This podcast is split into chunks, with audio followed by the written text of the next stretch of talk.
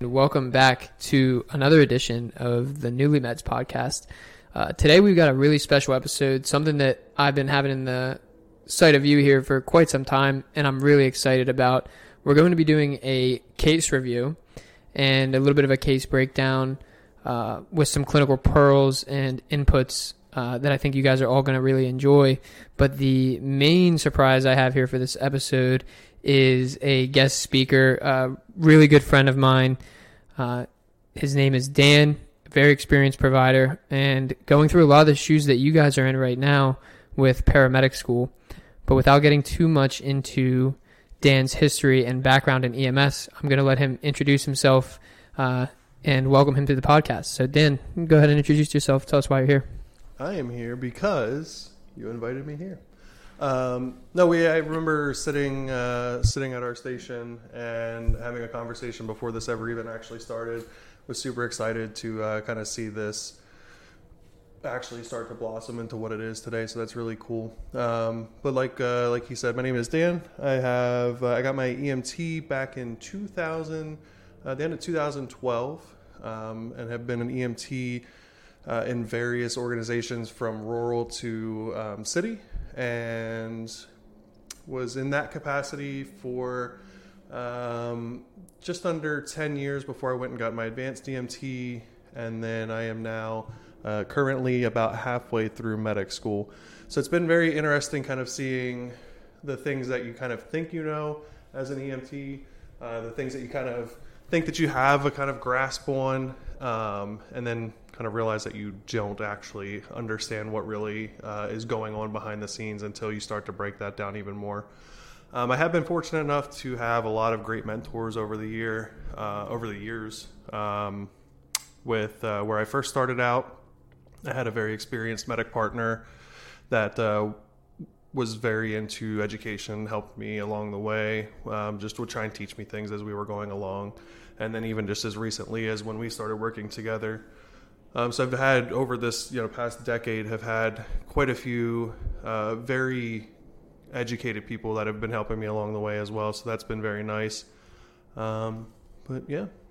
So you did mention that you started out in EMS, obviously at an EMT capacity, and you sort of relearn all the tools and tricks when you go to AEMT and uh, remastering the basics if they weren't already mastered at that time. Yeah, absolutely. And like you said, you're now in medic school. So before we jump into this case, um, you said you're about halfway through. Just me knowing you, I know that you're now through cardiology. So going to be a correct. special Actually, treat. just uh, just uh, tested out of cardiology today for our uh, for our section final for that. So we are through cardiology as far as at least the lectures go. There's Yeah. still a ton more to learn. Plenty more in the world I realize uh, we were talking earlier today. I realized that I actually feel like I know less than when I started, but I mean, looking at it, obviously that's not true. But there's still a lot to learn. Definitely, yeah. It all it all sort of clicks then when you get out into uh, clinical knowledge and, and put it all together. So I think with that case study today, that'll be a real treat since we are obviously going to be talking about cardiology if that was not obvious enough yet. But before we jump into it, um, what was the big transition for you going from AEMT um, and you know me knowing you, a fairly experienced AMT? Um, I don't want to say you were comfortable in that spot, but you were performing at a very high level as far as A's go, and then going into paramedic school and sort of restarting or were you breaking it down from ground zero again? How did you how did you rebuild your mastery of EMS knowledge and clinical knowledge? Well, I will say, I mean, I have, in addition to my my role as an EMT and as an AEMT, um, I have been a state instructor for um, two, almost three years now. Uh, I've always taken education, you know, very seriously. We've we would sit many a night and just go over just whatever random topic was uh, of interest that night. So I mean, I've always taken education very seriously, and I've always taken training and and trying to further that, uh, further my education along the way, even prior to to going to medic school. Um, so that I was very fortunate that some people don't. It's not that they don't necessarily have that mindset, but they kind of go into it a little less prepared than I feel like I was going in. I mean, even with how prepared I was going in, it, it definitely is very eye opening when, you know, day one and you start breaking down the Krebs cycle and, and going through all of this uh, pretty intense A and P um, that, you think you kind of start learning about in A school, and then you realize, wow, we didn't even we didn't even scratch the surface on that. um, but yeah, I think I have the pretty much the entirety of my adult life have been in some form of higher education, um, working on degrees, working on various uh, certifications. So I've always um, I've always been able to kind of kind of disassociate what experience I have and kind of start from the ground level with where we're we're supposed to be starting and with what we're supposed to be learning, but still able to kind of tie that in with my real world experience as well. Um, I'm I'm the guy that sits in the back of the class. You know, it's not until even you know we're almost five, almost six months in, and you know it might not have been, even been until about a month or two ago that people realized you know that I that I teach and that I do other things um, that I'm otherwise pretty involved in our company. So I try not to I try not to make it about me. I try not to make it about anything like that, and just sit back and do the job that I'm there for, which is to to learn and become a better provider. That's awesome. It's really good to hear that you sort of take that approach, knowing that um, even with the experience that you have, that there's plenty to learn. And I think that's a huge Absolutely. step um, for a lot of paramedic students is realizing that uh, a lot of people will say it's like drinking, you know, water out of a fire hydrant. It's coming at you really, really quick. There's a lot of information, and a lot of these programs are accelerated, especially nowadays. So being able to be humble about your knowledge level and say, you know, no matter what your certification is or your educational background, um, there's always something new to learn. So it's it's really good to, to hear you say that. And I know a lot of people listening are um, going to take a lot of advice from that as well. Yeah, so, absolutely. But now that we got that intro underway, um, sort of going to open up this case here. So I will say, uh, from this point forward in the podcast, I would recommend if you're listening to go ahead and pause. And if you are able to either pull up on your computer or a printout or in a textbook, maybe the cardiac action potential. That's something that we're going to have a pretty big theme on here coming towards the end of the episode, but it'll be really good to uh, sort of have a mental and a physical image of the uh, cardiac AP uh, as we're talking about some of the interventions and other things that we're going to be doing um, with this episode.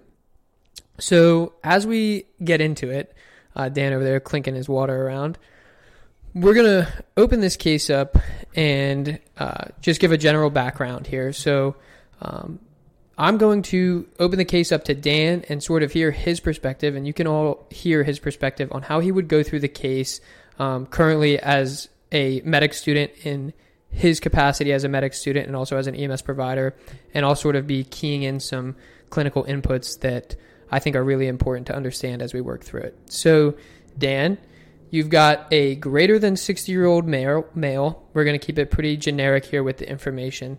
Um, we'll say you get called out class one, code three, whatever your service calls it, but you got called out emergency for a fall. Greater than 60 year old male, no additional information. And this is in a rural area, and you're on a medic squad. So um, you've got a BLS unit coming, unsure of their ETA. They have not gone responding on the radio yet. You've gone responding, um, and you're sort of starting to get yourself to scene. So we'll say you've arrived on the scene you make patient contact after a couple minutes of being on scene, trying to gain access to the residence. No BLS unit on scene.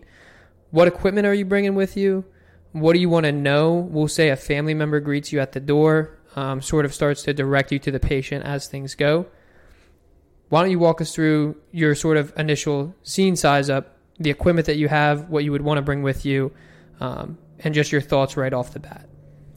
I mean, with the with my scene size up there, obviously, I'm a big uh, believer that you need to take equipment into the scene.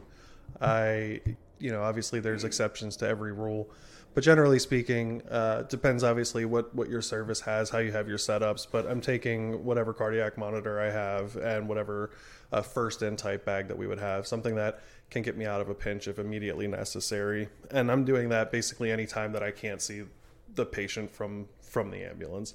So if I'm going into a residence, if I'm going uh, somewhere off a beaten path or something like that where I can't physically see the patient from the ambulance, I'm just taking I'm taking a uh, the uh, first in bag and a monitor. Worst case scenario, I, I'm sure you've been in these situations too, where it's it's a you know a, a generally ill person non-emergency response and you uh, get there and uh, as you're walking into you know maybe a skilled nursing facility and you hear the aed saying uh, analyzing now. And we've all been on those types of calls where it's not what it's supposed to be. So i've been burnt with that early on in my career and ever since then i don't uh, i don't take those chances. But yeah so as far as the scene size up goes I'm looking for any cues, uh, trying to gain information from uh, any family members or bystanders, obviously, uh, as we're trying to make our way to the patient, and you know, looking, seeing what uh, what's going on at the residence, seeing uh, if there's maybe any cues that might uh, let me know what's going on. You know, at this point, I'm still in the mindset that it's a fall, um, so we're looking to see maybe if there's any traumatic nature. Um, keeping in mind that obviously there could be a medical cause with that. But uh, as you know, as I find the patient, see what's going on, get my general impression. You know, not to not to speak to the national registry sheets, but make that general impression of of what what I'm seeing, how the patient's presenting. You know, the whole sick not sick uh, mentality. Trying to make that rapid determination of is this you know a simple ground level low mechanism mechanical fall or is there something more actually going on right and i think that we all sort of get in that mindset sometimes of, you know, we run call after call and just based off of some of the vague information we might get, we fall into the habit of um, not bringing anything or maybe just bringing a cardiac monitor or just bringing an ALS bag or a BLS bag or some oxygen if you're coming out for a breathing problem, something that could get you through the first couple minutes. but especially being uh, on a medic unit, like I said, I think it's important that we do sort of bring what we think we're going to need, um, especially if you're arriving on scene and there's no BLS unit. I know a lot of um, newer medics and paramedic students, you don't think about it all the time. You're probably going to be put on a MICU um, starting out, but you may be on a medic unit and you may not have a BLS transporting unit on scene. It may just be yourself. So it is really important to hit that um, sort of stage there, making sure you're bringing what you need.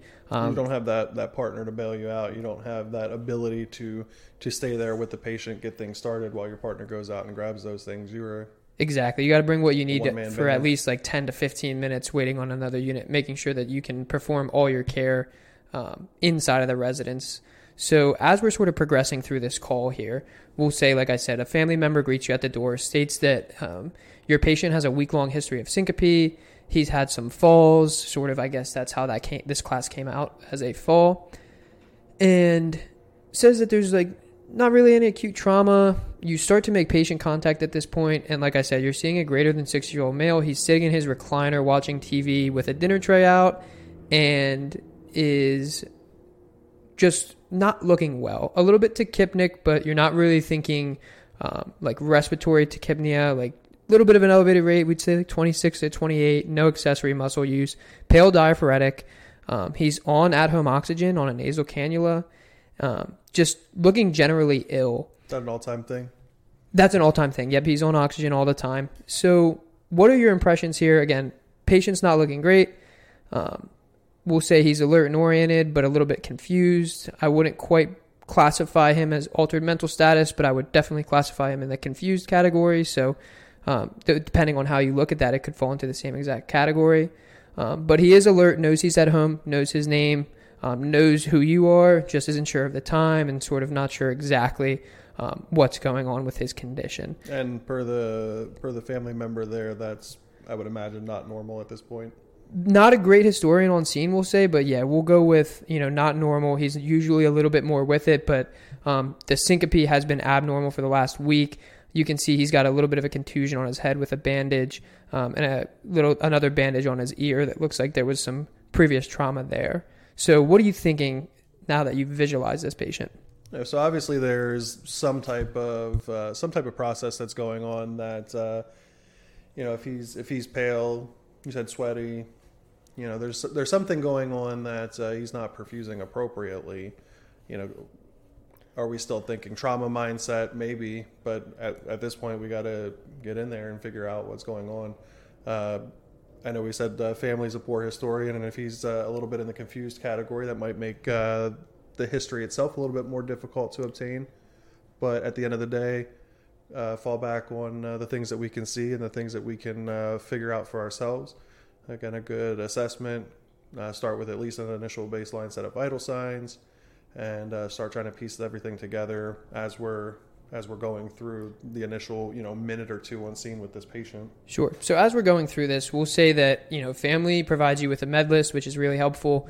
Not great historians, but I'll go ahead and decipher that for you, and we'll say that this patient um, looks to have a COPD history by the medications um, and looks to have some asthma. Doesn't really look like he has any sort of significant cardiac history, not on any thinners. Um, so the fall history, um, no blood thinners or anything like that. Uh, doesn't look like he has any loop diuretics or any diuretics at all. So um, you're really not thinking heart failure at this point.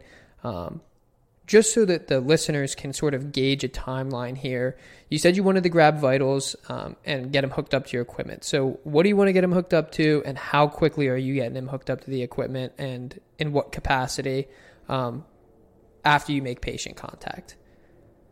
I like to I like to start working right away. Um, yeah, if there's anything uh, that I immediately see that needs to be further assessed, I'm going to assess that in the process. But at the end of the day, I can talk and, and complete menial tasks at the same time. I'm going to throw them on the, the pulse oximeter. I'm going to throw them on a blood pressure cuff at minimum uh, between those two and at least get started with that as I'm talking within the first, honestly, within the first at least two or three minutes at, at the most. Yeah. Yeah. I, I think you're hitting the key points there. I think really, um, as we're starting to progress into this ALS mindset, especially being on a medic unit, um, multitasking is going to be huge. It's going to be just you um, for some calls for an unknown period of time. So being able to work and do your job and obtain your objective information while gathering some subjective data. So how the patient feels, medication lists, all of that is going to be really important to do at the same time. So um, sort of to put in the listener's mind here, I would say we want to get this guy on the pulse ox, um, get him, you know, a blood pressure probably pretty quickly on within 30 seconds to a minute, right? We make patient contact. You see that he doesn't look great. He's on at home oxygen. So you're thinking, and he's a little tachypneic, maybe breathing. We want to check out, you know, what his, his pulse ox looks like, what his P- SpO2 looks like um, fairly quickly. We want to obtain those diagnostics fast. Um, how quickly do you want to get this patient on at least a three lead? I mean, I'm, I'm going to be, I mean, at this point, that's going to be just part of the, accoutrement of, of with the pulse ox. Yeah, if we're we're turning the monitor on, just throw everything on at the same time. Good. I, I think you're making a a really good connection there. Um, I always say if you know you turn your monitor on to get a pulse ox and a blood pressure, those three lead cables are right there. It takes 25 to 30 seconds to put. We're, keep in mind we're putting four stickers on somebody, um, and whether you're doing it on the forearms and the calves or um, you know, the upper shoulders and lower abdomen, uh, you can pretty quickly assess someone's just really fast uh, cardiovascular status by doing that. Absolutely. So um, let's say we've gotten to that point, right? So we're going to say your patient's pretty hypoxemic on his oxygen. We'll say he's uh, 80 to 82 percent. Um, heart rate up there on the pulse ox is irregular, um, but it's shooting back between 140, 160 right now. Uh, and you do get that three lead on, and you're looking at um, and I will say this now all of these uh, EKGs will be linked in the show notes so that you, as you're listening, can take a peek at this. But you hook your three lead up and you're seeing a little bit of a wide complex arrhythmia. It's a little bit fast, it's definitely irregular. Um, what do you want to do next? Um, I want to get in on the 12 lead at this point just to uh, see if, you know, what exactly we're dealing with is it a you know what what's causing that wide complex? Is there's a, a block or something like that going on, or is he in fact in a, a V-tach? Good, and I think you're making uh, again really good connections here. So um, if you're not putting it together yet, you're making a list of differential diagnoses, whether you know it or not, right? You're thinking these things in your head. Maybe it's a block, um, maybe it's VT, it's wide, it's fast, it's irregular. I'm not exactly sure what's going on. I need a 12 lead to do more uh, diagnostic testing, but you're making a very quick list of differentials in your head with why does this three lead look weird? Right. So you get them on the 12 lead, a little bit of artifacts, but you're looking at uh, a wide, complex, sort of irregular rhythm, and you've seen the strip. What do you think you're looking at there, and what are you considering as far as this patient as a whole goes with continuing your treatment plans here? What's in your head for differentials? What's this 12 lead look like? What are your next steps? Well, so I'll be uh, I'll be real honest with you. The very first time that I looked at it, um, I see the wide complex tachycardia, and my mind obviously immediately goes to a V-tach. Um, and I think I even said that out loud, and you kind of just looked at me, and I was like, "Well, okay, there's a little bit more there to that." Uh, so I start looking a little bit deeper um, and see, okay, well, what what type of criteria can we find? Is there a is there a block? Is there something else that's going on? Because clearly I'm missing something at this point. Um, and we've been talking about this for a couple weeks now. But um, so looking at that, what uh, what other information can I see that might cue me into? Is there, a, uh, particularly at this point, I'm concerned for obviously a block uh, with that with that wide complex. So I definitely agree. I think when we're looking at that um, 12 lead that uh, Dan's going to pull up here again, sort of just to walk through it some more, but um, he hit everything on the head there. So I will always urge you, especially as newer medics hitting the street, right? You get a 12 lead, you're looking at a wide complex arrhythmia. Your mind should immediately go to V-tach until proven otherwise. And in your unstable patients, if they are, you know, hypotensive, if they're altered mental, depending on a lot of their complaints, that needs to be addressed immediately and it needs to be treated as V-tach, right? This is a life threatening condition. Um, so if it's wide, if it's fast, uh, I will always urge you to say it's V-tach until otherwise. So we're going to say this patient was normotensive. We'll say his blood pressure was 142 over 78, something around there. MAP was pretty solid. Um, again, we're not super concerned with the mentation, a little bit confused, but not super able to get a baseline. What are some criteria that you learned? Obviously, you just got through cardiology and medic school. So before we dive deep into some deeper criteria when we're looking to sort of break down is this V-tach, is this uh, SVT with an, an aberrant conduction, um, you know, some sort of bifascicular block or a bundle branch block? What are the criteria that you look for now that you're done with cardiology that's cluing you into maybe this isn't V-tach, maybe I should take another 12 lead or take a deeper look here? Well, before you even start with that, I know my program in particular, and I would imagine a, a majority of the programs probably kind of function in the same capacity. But we were very much in our in our treatments, in our assessments, in our in our labs. We very much followed the AHA guidelines and had them kind of pounded in our heads. Not necessarily a bad thing, but uh, they were very much that was how we approach a cardiac type situation. Is it is it fast? Is it slow? Is it stable? Is it unstable? Is it getting electricity? Is it getting medication? Um, so that's kind of the super generalized, super simple, simplified, excuse me, um, mindset. Anytime that I'm approaching any type of cardiac type situation, that's going to be your groundwork for exactly. all your cardiacs. Yep. Exactly. Um, and then from there, we're going to be diving diving deeper into, you know, trying to differentiate. So you said you've got your groundwork done, right? You took your 12 lead. Are we fast? Are we slow? Are we regular? Are we irregular? And we were talking a lot about the AHA and looking into even ACLS, putting a lot of the things that you learn in paramedic school um, with your cardio, you know, your cardiology. We look at the American Heart Association and they give us, you know, our ACLS and a lot of those classes. What are some things now that you're going to want to look deeper into? So you hit you hit the nail on the head, right? We're looking fast, slow, regular, irregular, narrow, but wide. narrow, wide. So sort of now you're in this this uncharted territory, right? You've got something that's wide, you've got something that's irregular, and you've got something that's fast. And so a lot of times, if you look at you know ACLS, we think wide, irregular, um, and fast, and you're thinking like some sort of polymorphic V-tach, torsades even. But now we're sort of in this sort of uncomfortable zone. Your patient's talking to you, they have palpable pulses, they're normotensive. So what do we want to look at even further to try and create this list of de- differentials to guide your treatment plan here? Well, exactly, and and you brought it up earlier. Um, we're looking to see do we have the first thing is any type of aberrant conduction.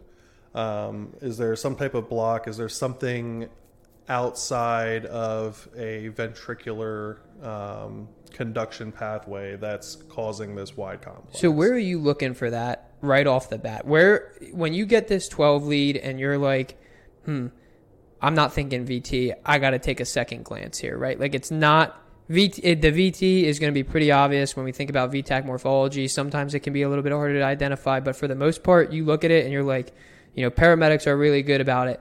We know what rhythms we can shock. Right. We're, you know, we specialize in that area. You're going to see VT and you're going to be like, ah, Right. I, I know what I'm dealing with. Here, you sort of got that like hair on the back of your neck. Hmm. You know, it's not obvious to me. So where do your eyes immediately go when you're when you're like, this isn't this isn't you know screaming VT. Well, I'm going. Uh, I'm going to the the precordial leads and seeing um, if I can maybe identify, you know, either a right bundle branch or left bundle branch block. Um, looking particularly for like an RSR pattern, something like that, as well as um, one in AVF. See if there's any maybe axis deviations. Um, so that's my first. Uh, those are my first two places that I'm looking. Perfect. And I think again, you know, you're you're hitting all the right key points. Your eyes, when we're looking at a wide, complex tachyarrhythmia, should immediately go to those precordials, right? Um, we're looking for that RR prime pattern, which is that sort of notching of your QRS complexer, um, as they are lovingly known as the bunny ears. Um, we want to make sure we're looking at something. You know, if it doesn't have the VT morphology, what morphology does it have? You know, do you have um, good R wave progression? Is there any disconcordance? Is it fully concordant in all of your precordials, which essentially means, you know, is everything uh, positively deflecting on there or negatively deflecting, or do we have um, sort of variations in that? What does the R wave progression look like? All the things we think about when we're sizing up a normal sinus rhythm. How does it look in this patient? And so, um, as you're going to see, there is a couple of R R prime patterns. There's no disconcordance. So, you also mentioned the axis deviation. What do we normally look for when you think VT as far as, you know, going to, excuse me, one in AVF, uh, the axis deviation? What do you, what's screaming at you that it's VT or not VT? Extreme deviation. Right. And what, what about it? If it's extreme deviation, what are you thinking? V-tach. I agree. So another clinical cue that uh, should clue you into it maybe not being VTAC. Again, there's always you know cases that change, but um, if it's not an extreme axis deviation, I would you know venture to say we got to look deeper into this, and there should be a lot of cues that look for um, trying to differentiate you know some sort of aberrant conduction versus V-tach. So this patient, as you're going to see if you look at the show notes, is in right axis deviation. Like I said, there's some RR prime morphology, not really screaming a VT morphology. So uh, at this point, you've obtained a couple of 12 leads. Let's say you've got your IV access, still no BLS unit on scene. So you hop on your radio, hey, how far do I have? They're going to tell you you got like 12 minutes, that BLS unit's on the way, 12 minute ETA. Um, like I said, you've got your IV access at this point, you're, you're in the flow of this call, multitasking, and you sort of settle in and you're like, I think a majority of this treatment is going to be getting done in the house. So what treatment do you want to do right off the bat?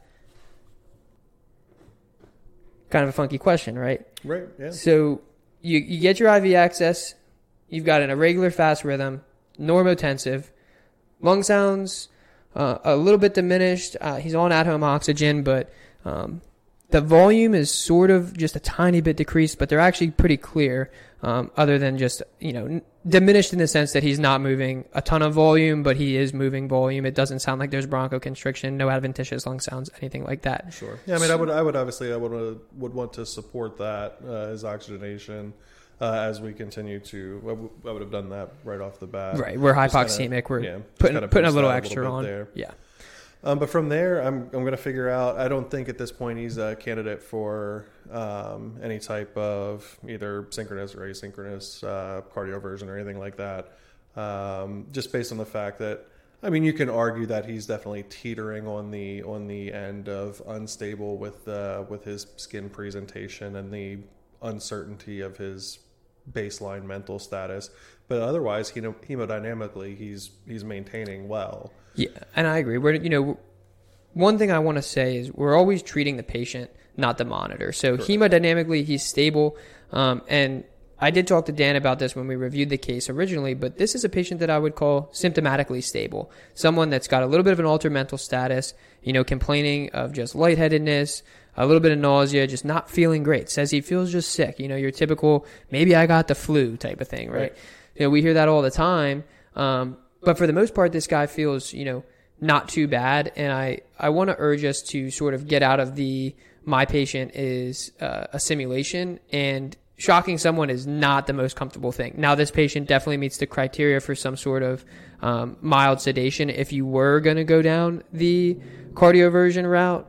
But I would urge you to try and do something with a patient like this um, outside of the electricity. As we know, you know, notoriously, no one likes getting kicked by a horse in the chest. And a lot of times that's how they say it feels, right? Absolutely. So we're going down the treatment plan. We're you know, supporting this guy's O2 status. We're bumping up the oxygen a little bit. A tiny bit of improvement, but he's still pretty hypoxemic. Um, BLS units coming away. You've got some good 12 leads on board. What other treatments are you thinking? So I mean, at this point, I'm trying to uh, I'm trying to figure out what type of uh, chemical pathway I want to take uh, for this patient.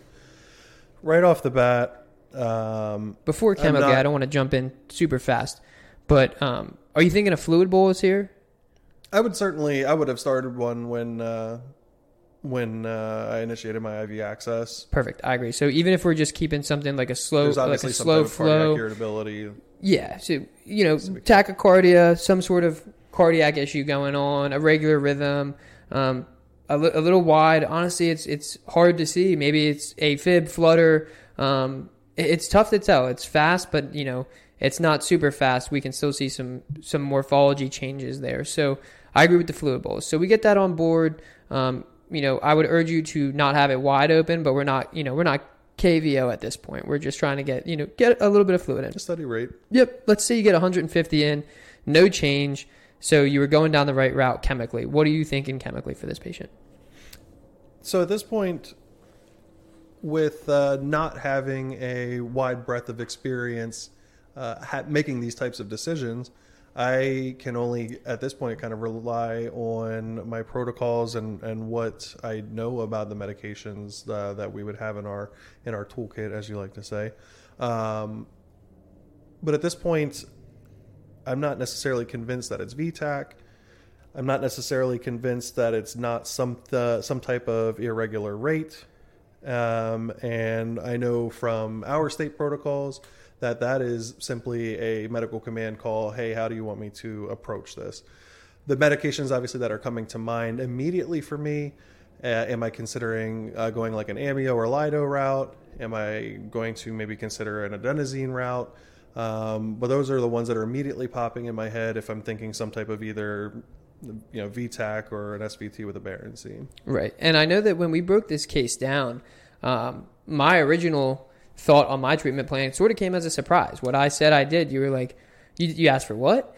Right. And, um, you know, like Dan said, we always got to remember our local protocols and it changes state to state. So, you know, you have something that's a regular, um, fast, you know, tachy, wide tachyarrhythmia um, we're making a command call. We've transmitted that EKG to the hospital. However, I always do urge, you know, any medic at any level that your command call isn't a, hey, what do I do? It's a, hey, this is how my patient is presenting. This is what I think the best treatment route is. This is a conversation with a physician that, you know, you are in front of the patient with a vast, um, knowledge of medical diagnoses that you've created and a lot of these patients are medically ambiguous you know a lot of things are going on so it's hard for a doctor over the phone, like you know our viewers Without are right now. Picture, hard exactly. to see what this is picturing like, right? So your command call is going to be your recommendation, and um, it's up to the physician to say, I think that's good, or maybe we should change it based off of like very limited information they get. So sometimes it's really hard for them too. So when we looked at this 12 lead, we're looking at something that is, you know, an RR prime morphology, right axis deviation, you know, in our heads, we might have eliminated VT off the list or not be quite as suspicious of it, I would say. I don't think you should ever really eliminate something. Sure. But maybe we're thinking something else now. So Dan went down the right route here. We're thinking Lido, Amio, um, adenosine, and the one that I had mentioned to him that sort of floated by that I think uh, you know a lot of newer providers miss because um, it's just not used super often Um, you know, we carry cardizem or diltiazem, um, similar to verapamil, but we're looking at like a calcium channel blocker. Uh, so Dan, you know, was that in your list of differentials? If not, why not? No, that was not in my list of uh, that was not in my list of possible resources. Um, and I actually pulled up preparing for this. I pulled up my med uh, my my med cards that I prepared for medic school. Uh, not long before we had this conversation, and uh, it just so happened that diltiazem was one of my meds that I was doing. It was probably about a week or maybe two at the most before we had this conversation, because I was like, I distinctly remember that this is not supposed to be used in wide, uh, wide complex tachycardia. And then we sit in there, we're talking, and I have to kind of convince myself that I need to not look at this as a wide complex tachycardia in the sense that it's not a or not. I'm if we're going down that route that I'm I'm saying that this isn't a wide complex tachycardia that's an aberrant conduction. But then I also have in my list of contraindications conduction system disturbances. So I'm still kind of I was still kind of like I'm not sure why we're having this conversation. This is supposed to be, you know, this is supposed to be some type of, you know, irregular rate, uh, narrow complex tachycardia and call it a day. Right. And so I, I think it's really interesting um, when we're looking at medications. A lot of our decision making is going into, um, you know, different calls, different experiences, textbook knowledge, research papers, videos, podcasts, all of this information that we gather as paramedics, all of the patient contacts that we see, all of the 12 leads that we interpret, all of that comes back sort of to do this critical thinking, trying to figure out how should we approach this patient. So, with Dan hitting the pharmacology, it's really going to bring us into um, the meat and potatoes of this episode. But, um, you know, sort of to close this out, we're going to say that, uh, you know, you called command. They weren't entirely convinced that this wasn't VT. They weren't entirely convinced that it was VT. We're going to say we gave amio, physician's orders, slowed the rate down some. Patient did a little bit better, reports some chest pain with the amio. Um, one important thing we want to do with the amio is make sure we get our pads on, right? We're given a, a dysrhythmic or an antiarrhythmic. Um, we want to make sure we put cardiac pads on this patient. Even if you didn't have them on before, you're like, maybe he doesn't meet the pads because you're not entirely convinced that this is VT. Now you want to have them on, right? So making sure we're getting those pads on. You give the amio, slow it down to, you know, 106 to 116. Dan, why don't you walk us through what you're looking at as that slowed 12 lead? Let me pull that one up here real quick. Sure, yeah. So as Dan pulls up that 12 lead here, um, we'll walk you through the rest of the call. Uh, you know, patient is going to remain conscious. Um, says he feels a little bit better. Like I said, as we're giving that amio, he reports some chest burning, a little bit of, um, you know, chest pain with that. Um, again, not an entirely abnormal response as we're administering the amio. Um, remember, we're giving our amio in a 100 milliliter bag of normal saline on a 60 milliliter drip set, so a micro drip set, um, and we're making sure we're giving this over 10 to 15. Um, you know, this is not a drug that we are going to be slamming in the patient that's conscious. Um, this is not given in the way that we would think of giving amio for our unconscious pulseless VTs. This is a slow drip, a controlled drip. We're trying to just slow this rate over time. That we're going to sort of touch on why that works um, later on, but. Uh, Dan's got the 12 lead here. It's going to be uploaded in the show notes. We're slowed down. What are we seeing? Yeah, and the beautiful thing is, is kind of the, the what we were talking about when we couldn't necessarily distinguish um, some of these key features in the uh, 12 lead with the faster rate. Once we get this slowed down here, it's very clearly a right bundle branch block. Yep, and I agree, and I think that's you know pretty clear on there. Borderline bifascicular block, but you definitely have right bundle morphology, and so that's one thing you're going to want to consider here. Um, you know, it, it's hard to say uh, in in my eyes that this patient uh, sort of chemically cardioverted as we would think because the morphology stays very similar as the rate decreases, right? So when we were up there in the 160s, 170s, um, we didn't have a VT morphology, and we sort of stayed with this R sort of RSR or RR prime pattern, um, the bunny ears that we would see with a right bundle. So um, that in and of itself should be again the hairs on the back of your neck being like, okay, maybe this wasn't VT. That's good to know. Either way, you've slowed the rate, you've figured it out. So now we're going to jump into the pharm, which is something that Dan and I have gone back and forth on um, with this call quite a bit actually. So I told Dan in preparation for this episode that we're going to go over sort of the classes of our antiarrhythmics. And so that goes into our class 1As, which are um, our sodium channel blockers. Um, sorry, that's all of our class 1 medications are sodium channel blockers. And that goes into 1A, B, and C. Class 2s, which we're not going to talk about in this episode, but those are our beta blockers. Our class 3s are our potassium efflux blockers. Our class 4s are calcium influx blockers. And class 5s are sort of their own, sort of very unique class of uh, antiarrhythmics, which are going to be our adenosine, uh, digoxin, which are really focused on blocking that AV node. Um, and we'll we'll touch on those briefly. But um, I'm going to throw it to Dan.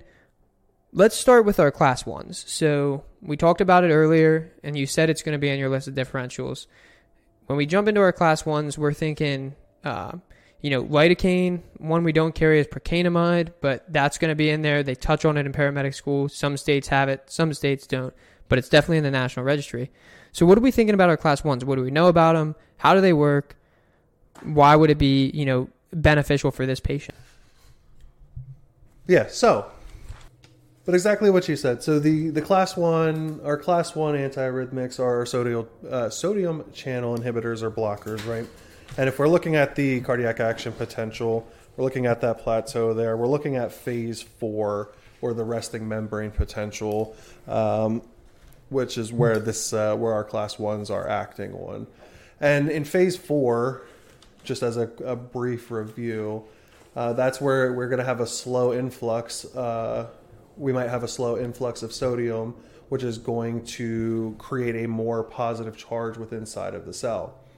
So if we are using a class one um, antiarrhythmic, that's going to prevent or inhibit the influx of that sodium uh, which would then change the uh, the interior of that cell to a more positive uh, charge. Right. So when we're thinking of uh, class one antiarrhythmics, right? We're thinking of sodium channel blockers. We've got the cardiac AP in front of us, right? So we've got our action potential. Phase zero is right there at that 90 millivolts in a typical patient, right? We're sort of at our resting membrane potential. And this drug acts on that very sharp first arc that we're seeing, that zero phase, right? Where all that sodium comes in, it's starting to depolarize that cell. This is where these drugs are going to start to act with that, right? So the nice thing about our class ones is they're, like I said, the sodium channel blockers, but all of them have a little bit of an effect on uh, the potassium blockade.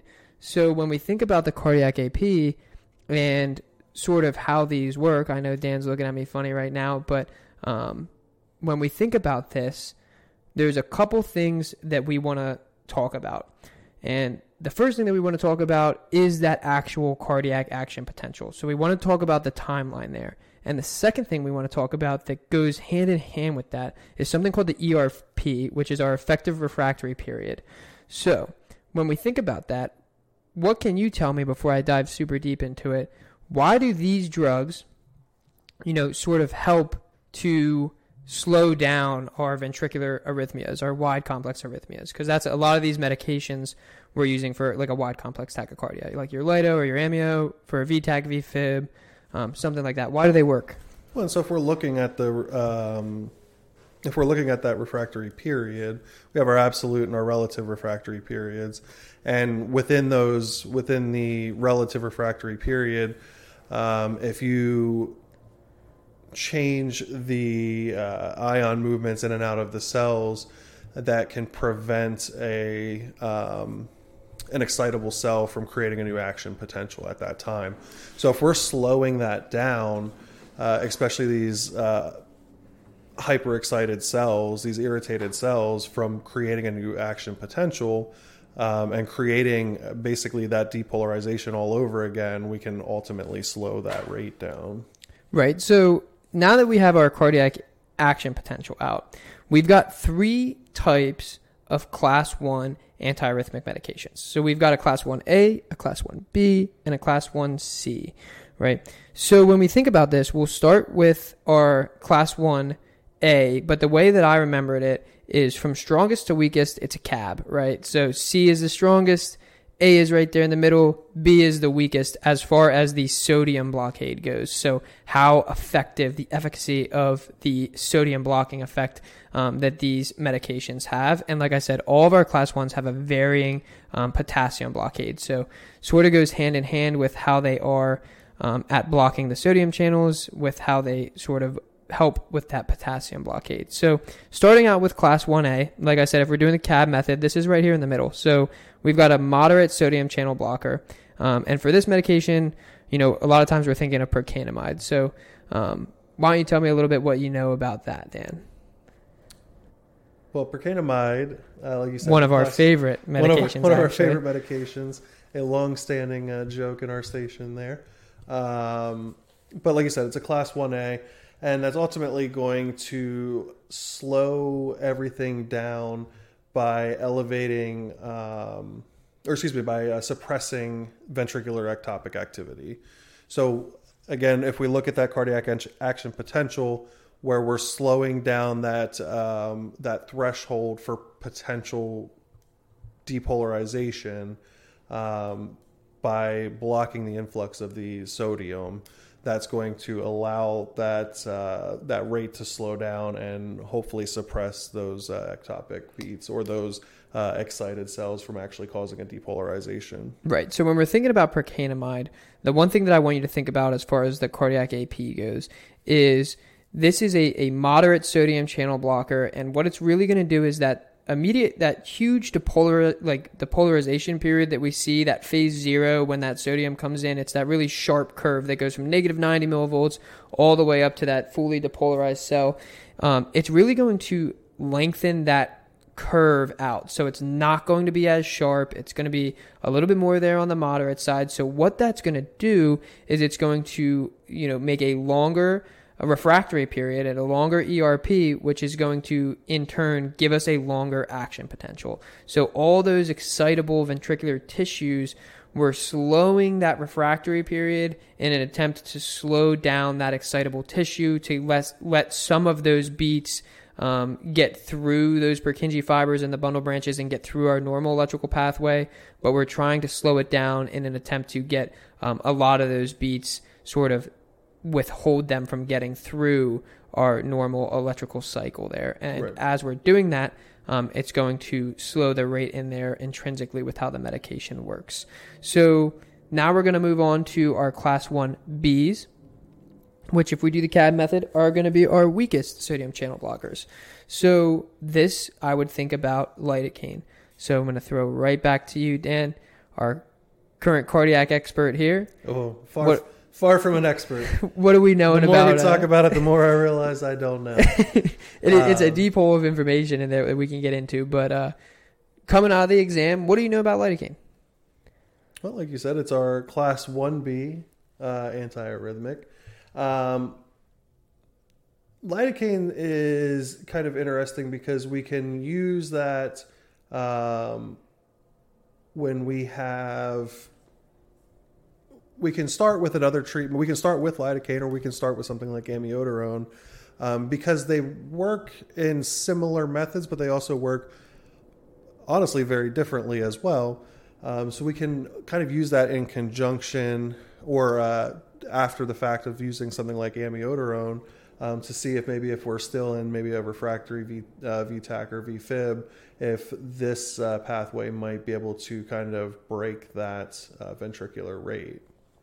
Right. So when we're thinking of a class 1B, again, we are thinking about um, blocking phase zero, right? These are all sodium channel blockers. So we're trying to decrease that slope um, that phase zero is because it's notoriously almost a 90 degree angle. If you look at a cardiac AP, it's a very, like a very strong slope there um, in phase zero. So with our class 1Bs, we're going to decrease our effective refractory period um, because it's our weakest sodium channel blocker, and we're going to decrease our uh, action potential duration. So, sort of exact opposite of a class 1A when we think of procainamide, our lidocaine is really going to attack in um, on our normal, you know, electrical cycle, and we're going to shorten our refractory period and shorten our AP duration, trying again to get um, less of those excitable tissues to, uh, y- you know, contract the ventricles uh, in the way that they currently are when we're thinking about a, a wide complex tachyarrhythmia.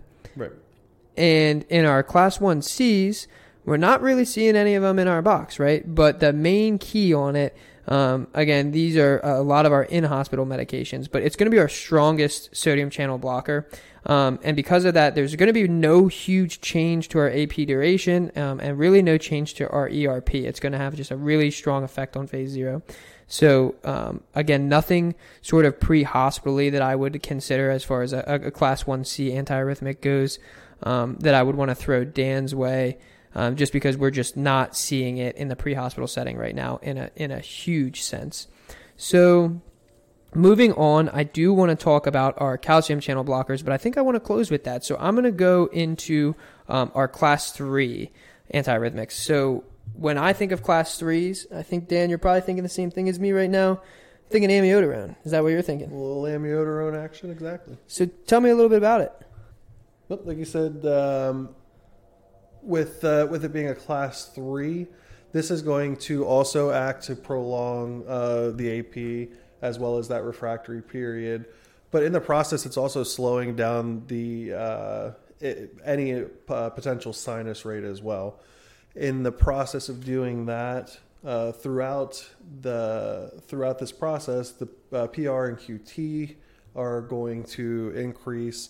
It's going to allow again for that uh, action potential and refractory period to expand out um, as we as we follow the the changing slope on the on the action potential there. Um, but the nice thing, it also has um, alpha and uh, beta responses with this as well. So you do get some of those uh, some of those blockade effects as well from from amiodarone.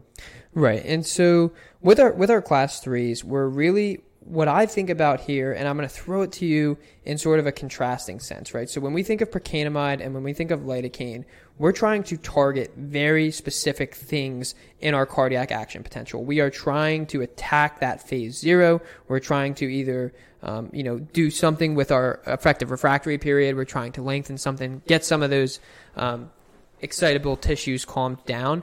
But we're really affecting the electrical pathway there, like our normal electrical conduction.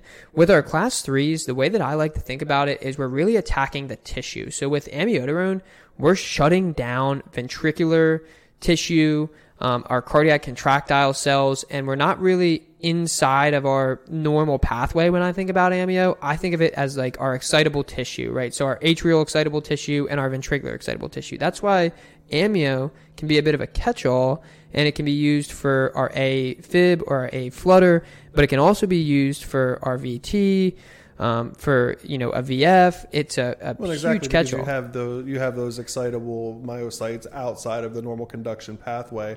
So how do you how do you target something if you don't even quote unquote know where it's at? Right. And so with amio, I would say it's a really good medication to use when you have a wide complex tachyarrhythmia that you're not sure exactly what you're looking at. Is this a VT? I'm not sure. My patient's, you know, has a pulse, is conscious, maybe he's normotensive, but it's not maybe SVT with aberrancy. You're like, ah, I just don't know. So when I think about amio, I think that we're trying to prolong our action potential duration.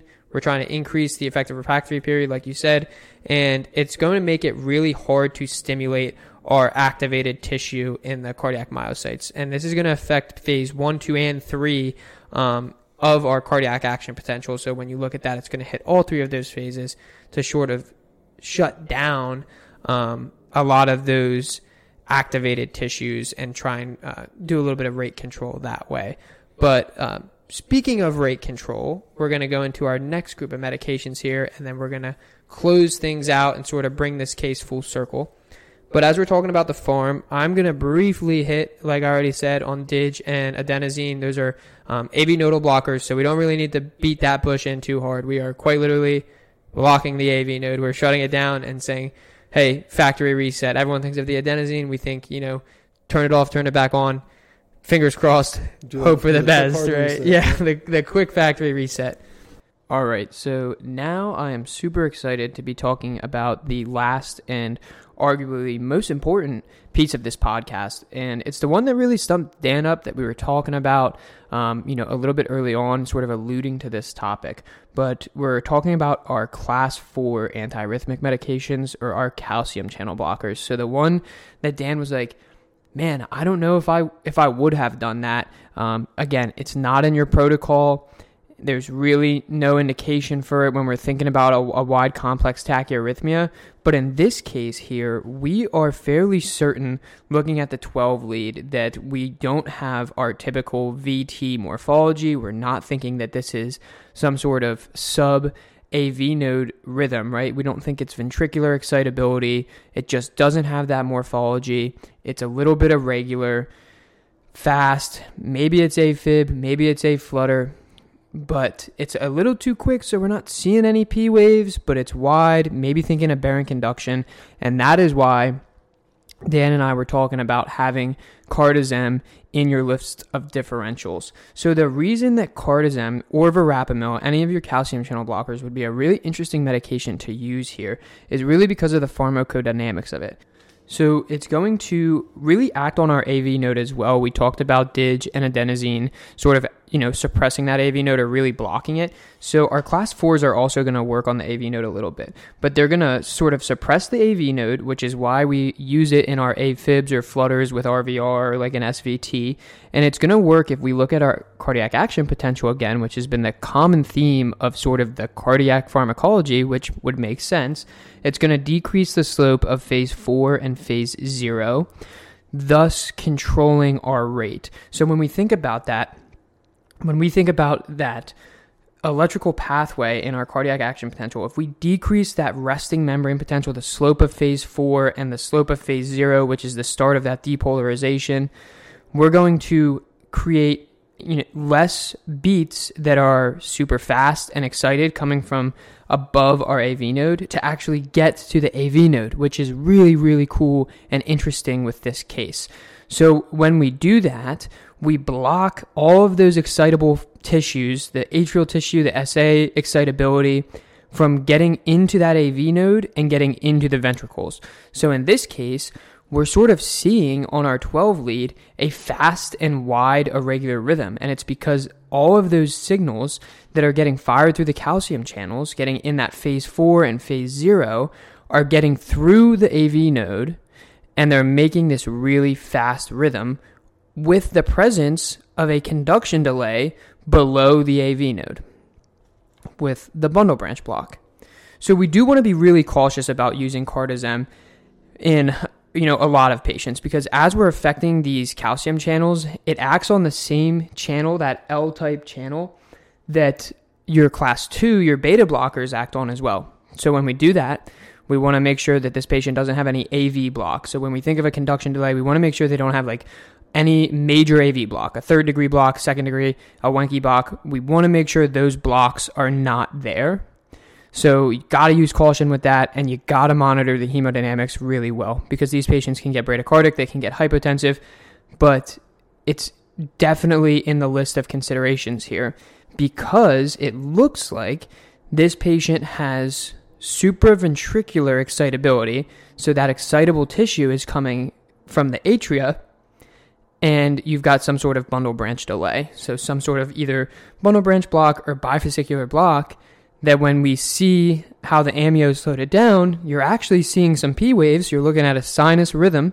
with a right axis deviation and a right bundle branch block, which is really cool to see. And it looks like the morphology didn't actually change a lot when we see, you know, that that rhythm slow. It keeps the same morphology that we were seeing in that wide complex tachyarrhythmia, and it stays with that sort of RSR prime uh, precordial morphology for the QRS complex, which should further your suspicion that it was not originally VT. so, like I said, it's really important to understand how diltiazem or verapamil works chemically, and we're most likely going to be jumping into a nice big pharm episode here with all of our cardiac meds in a future episode. But for this case specifically, it would definitely have an indication, and I would more than certainly talk to your, you know, command physician or anyone that you're talking to about it, because it looks like these beats, like I said, are coming above that AV node. So we want to sort of suppress those beats from getting through the AV node and then getting down into the ventricles, which is why we're seeing that fast, wide complex tachy- tachyarrhythmia with no morphology change as we're slowing it.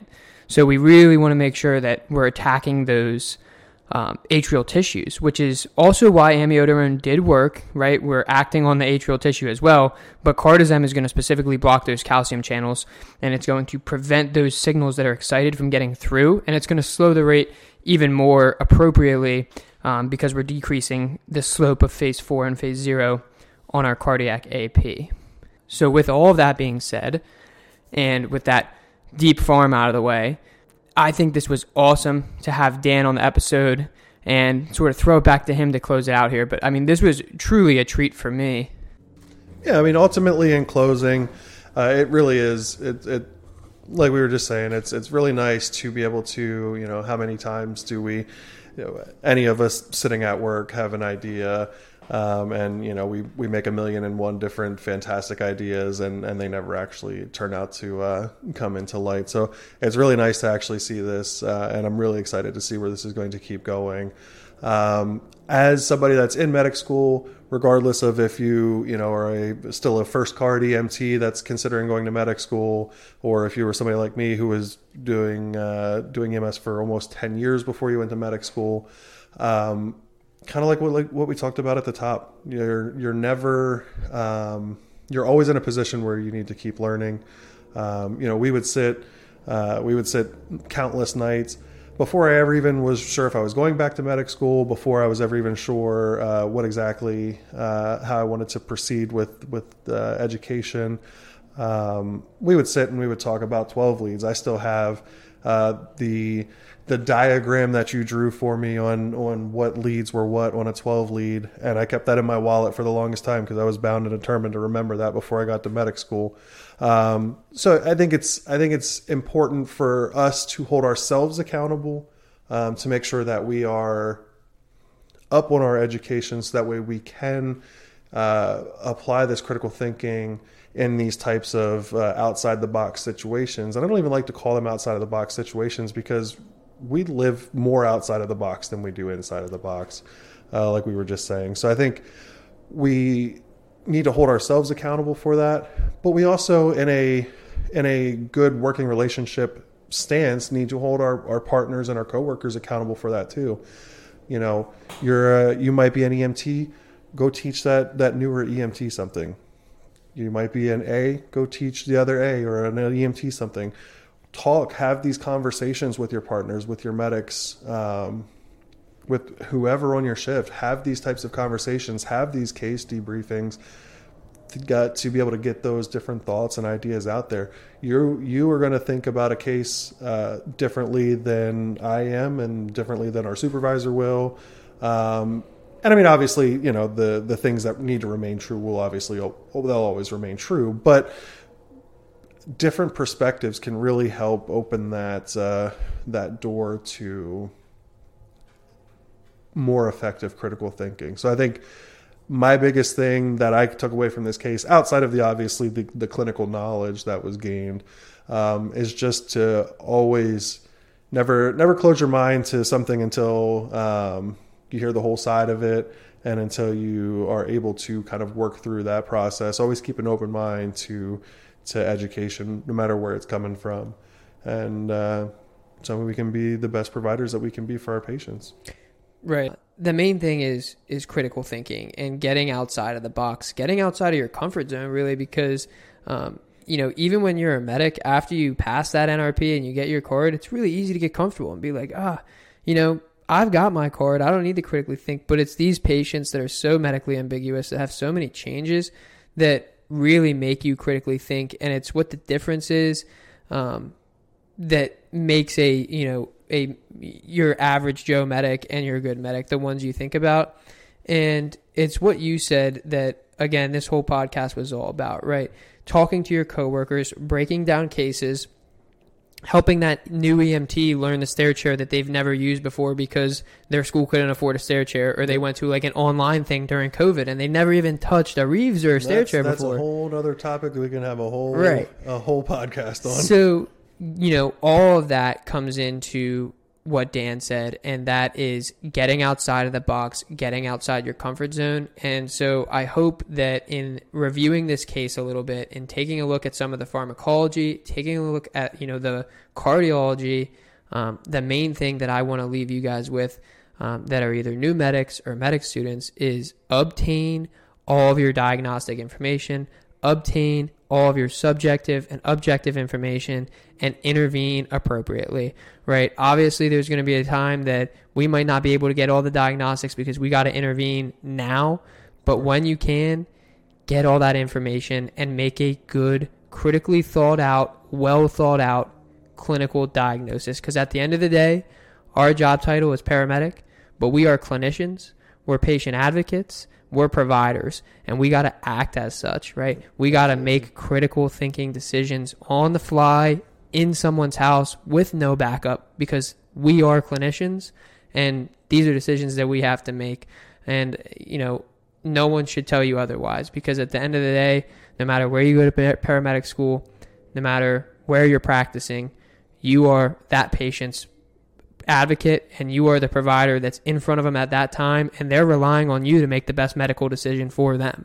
And, you know, that's what these case studies are all about. So, Dan, man, this was awesome. I mean, this is something I've been looking forward to since we started talking about it um, back in the old gingerbread hut. So, uh, this has really been a treat. Uh, I'm so glad that I got you on here. So, um, no, I'm glad to be here, and I definitely look forward. Like I said, I look forward to both seeing where this goes, and obviously, uh, I would love to come back as I uh, continue through medic school and uh, thereafter. Uh, I, am sure there's a lot be... of. I think there's a lot of conversations to have um, as as new medics and as um, you know still relatively new uh, advanced providers, if you will. Right. Um, there's there's so much information out there, and there's so much to